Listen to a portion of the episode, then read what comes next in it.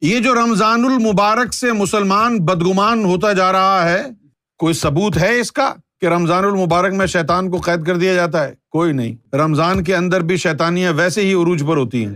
تو ایک دن آئے گا نا کہ آپ خود بھی بدگمان ہوں گے کہ یار یہ کیا ہے سب کچھ؟ اگر حدیثوں میں لکھا ہے کہ رمضان میں شیطان کو قید کر دیا جاتا ہے تو یہ بر شیطانی کیوں ہو رہی ہے؟ تو آج کا جو سب سے اہم سبق ہے وہ یہ ہے کہ آپ روزہ اور نماز ان دونوں سے فیض اٹھانے کے لیے پہلے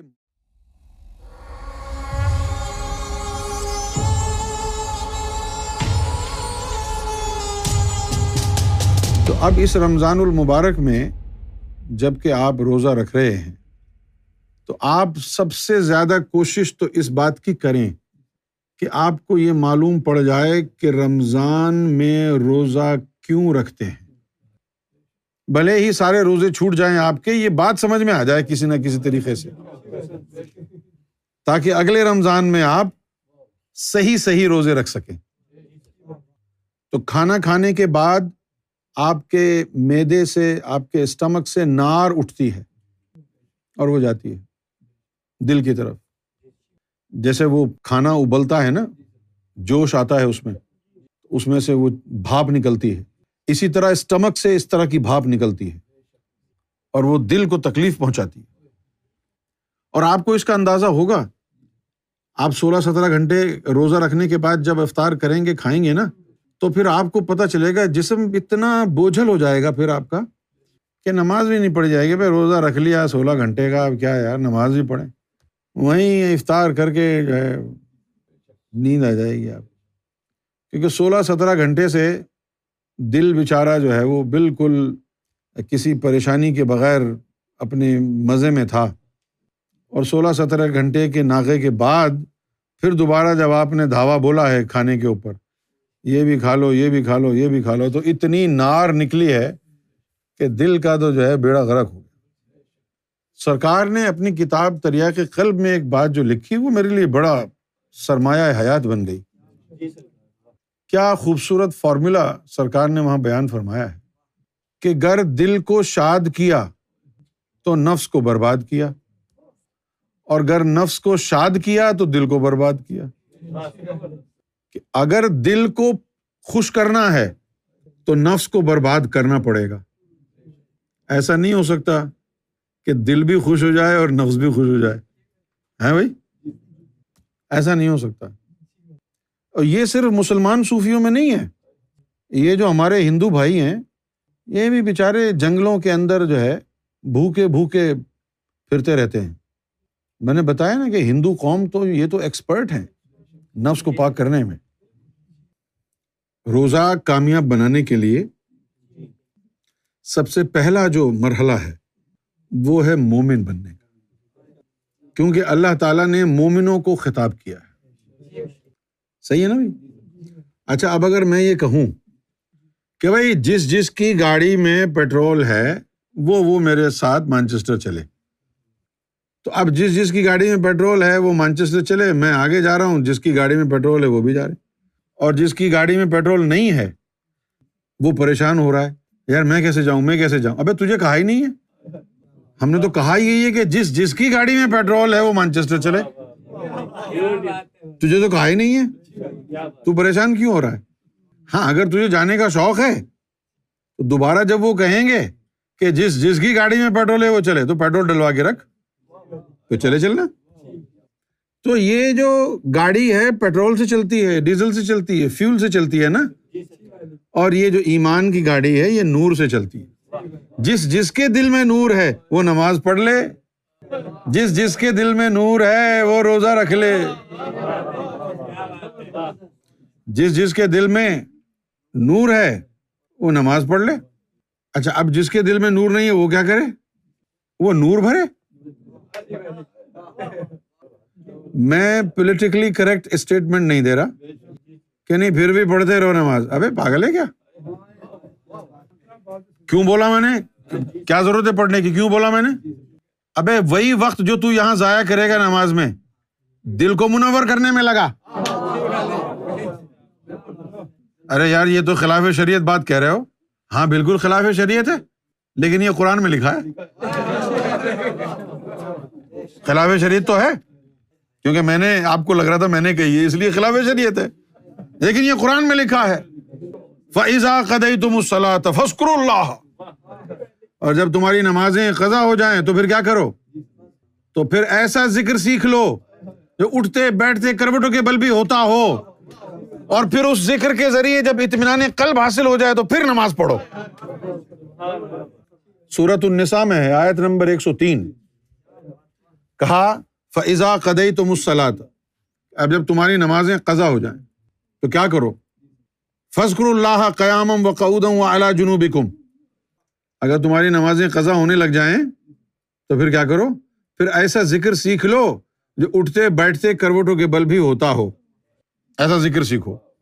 فضا اتمان تم اور پھر جب اتمان تم اطمینان کی کیفیت تمہیں میسر آ جائے فعقیم السلات تو پھر نماز قائم کرنا۔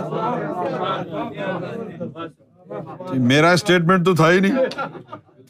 یہ تو قرآن کا اسٹیٹمنٹ ہے۔ اور پھر اس کے بعد لکھا ہے کہ ان سلاتا کا انت المؤمنین کتاب موقوتا۔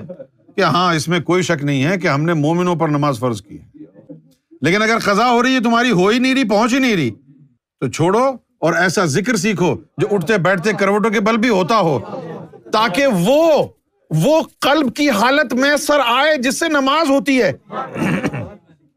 تو در حقیقت ذکر قلب کا حصول بھی نماز قائم کرنے کے لیے ہے۔ عقیم السلاط ذکری تو یہ ذکر قلب کا حصول جو ہے کہ میں ذکر قلب حاصل کر لوں، یہ سارا وقت جو ذکر قلب کے حصول میں تیرا لگے گا، اللہ نماز میں اس کو تصور کرے گا۔ کیونکہ جب تجھے ذکر قلب میں اثر آ گیا، قلب میں اللہ کا ذکر جم گیا، ہر وقت ہونے لگا، اطمینان قلب حاصل ہو گیا۔ اب اللہ تعالیٰ نے فرمایا فقیم السلام اب نماز قائم کر لیا اب روزے کی کہانی سنانے کے باوجود بھی بیکار ہے۔ بیکار کیوں ہے؟ ابے تم مومن ہی نہیں ہو تو میں روزے کے اوپر لیکچر دوں گا تو فائدہ کیا ہے؟ اسی طرح روزے کا فائدہ کیا ہے؟ یہ تب پتا چلے گا جب ذاکر قلبی بن جاؤ۔ مومن بن جاؤ گے۔ نماز السلاط معراج المؤمنین۔ تمہاری نماز میں تو بس بس آ رہے ہیں؟ معراج شریف کہاں ہو رہا ہے تمہیں نماز میں؟ اللہ کے رسول نے تو فرمایا ہے کہ السلاط معراج المؤمنین۔ یہ جو نماز ہے نا، مومن جو ہوگا اس کو معراج ملے گی اس میں۔ تو مومن ہی نہیں ہے، اس لیے بس بسے مل رہے ہیں۔ تو آپ کو تو کچھ مل ہی نہیں رہا۔ تو آپ نماز سے بدگمان۔ روزے سے کچھ نہیں مل رہا، آپ روزے سے بدگمان۔ اور یہ جو ہے نا، رمضان المبارک پر سوشل میڈیا کے اوپر لوگ بھر دیتے ہیں۔ رمضان مبارک، رمضان کریم، یہ، وہ، خوشیاں منانا۔ اب کس بات کی خوشی منا رہے ہو تم؟ کس بات کی خوشی منا رہا ہے بھائی تو؟ حقیقت میں اس بات کی خوشی منا رہے ہیں کہ اب نئے نئے کھانے ملیں گے۔ اب میں تو کہتا ہوں کہ اگر افطار کا مینیو پڑھ لیں تو روزہ برباد ہو جائے سارا۔ افطار کرنے کے بعد کیا ہوگا؟ ہے پکوڑوں کا، فالودے کا، فروٹس کا، کسٹرڈ کا ذکر ہو۔ صرف سوچ سوچ کے ہی سارا روزہ جو ہے وہ خراب ہو جائے۔ جتنا سارے دن روزہ رکھ کے جتنی نار روکی تھی، پانچ منٹ جو ہے افطار کا تصور کیا۔ پکوڑوں پر نظر ڈالی۔ اتنے گور گور کے پکوڑوں کو دیکھا جتنے گور کے کبھی بیوی کو نہیں دیکھا۔ گور گور کے پکوڑوں کو دیکھ رہے ہیں۔ شربت کو دیکھ رہے ہیں۔ اور آپ یقین کیجیے پاکستان میں لوگ بےچارے ابھی روزہ افطار ہونے میں اذان ہونے میں ابھی گھنٹہ پڑا ہے۔ ٹیبل پہ ساری چیز لگا کے۔ بیٹھ جاتے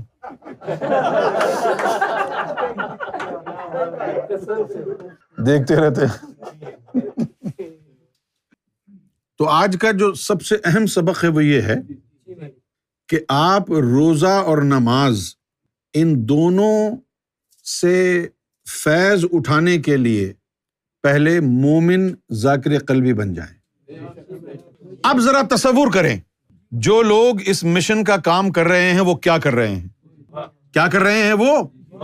وہ جو مسجدوں میں لوگ اپنا وقت ضائع کر رہے ہیں نمازوں میں ان کے وقت کو بچا رہے ہیں، ان کی نمازوں کو بچا رہے ہیں، ان کی زندگیوں کو بچا رہے ہیں۔ کہ ابھی تم ایسے ہی سر جھکا رہے ہو، ابھی تم ویسے ہی سجدے میں پڑے ہوئے ہو۔ آؤ گور شاہی کے در پر۔ بغیر کسی شرط کے، بغیر کسی بندھن کے، بغیر کسی ڈیمانڈ کے مومن بن جاؤ۔ حدیث میں آیا نا؟ کہ آخری زمانے میں مسجدیں بڑی خوبصورت، بڑی حسین ہوں گی۔ لیکن کہ وہ ہدایت سے خالی ہوں۔ گی کیوں خالی ہوں گی ہدایت سے؟ کہ ان کے اندر جو نمازی کھڑے ہوئے ہیں، ان وہ مومن ہی نہیں ہے وقت ضائع ہو رہا تو ان لاکھوں، کروڑوں لوگوں کی نمازوں کو آپ سدھار دیں گے اگر اس مشن کا کام کریں گے۔ یہ جو رمضان المبارک سے مسلمان بدگمان ہوتا جا رہا ہے کوئی ثبوت ہے اس کا کہ رمضان المبارک میں شیطان کو قید کر دیا جاتا ہے؟ کوئی نہیں۔ رمضان کے اندر بھی شیطانیاں ویسے ہی عروج پر ہوتی ہیں۔ تو ایک دن آئے گا نا کہ آپ خود بھی بدگمان ہوں گے۔ کہ یار یہ کیا ہے سب کچھ؟ اگر حدیثوں میں لکھا ہے کہ رمضان میں شیطان کو قید کر دیا جاتا ہے تو یہ پھر شیطانی کیوں ہو رہی ہے؟ تو ہزاروں، لاکھوں، کروڑوں کا ایمان اس وقت سلامت ہو جائے گا۔ جب تم ان کو حقیقی رمضان دے دو گے جب تم ان کو حقیقی سلاد دے دو گے جب تم اس پیغام گور شاہی کے ذریعے ان کو مومن بننے کا موقع فراہم کر دو گے نمازی روزے دار بعد میں بنے یہ پہلے مومن بن جائیں۔ مومن بننا زیادہ ضروری ہے۔ جس طرح شادی کرنی ہے تو پہلے مردانگی اختیار کرو۔ اگر نامرد ہو تو پھر شادی کرنے کی کیا ضرورت ہے؟ پہلے مرد بنو۔ اسی طرح نماز روزے کی قبولیت سے آگاہ ہونا چاہتے ہو تو پہلے مومن بننا۔ ہے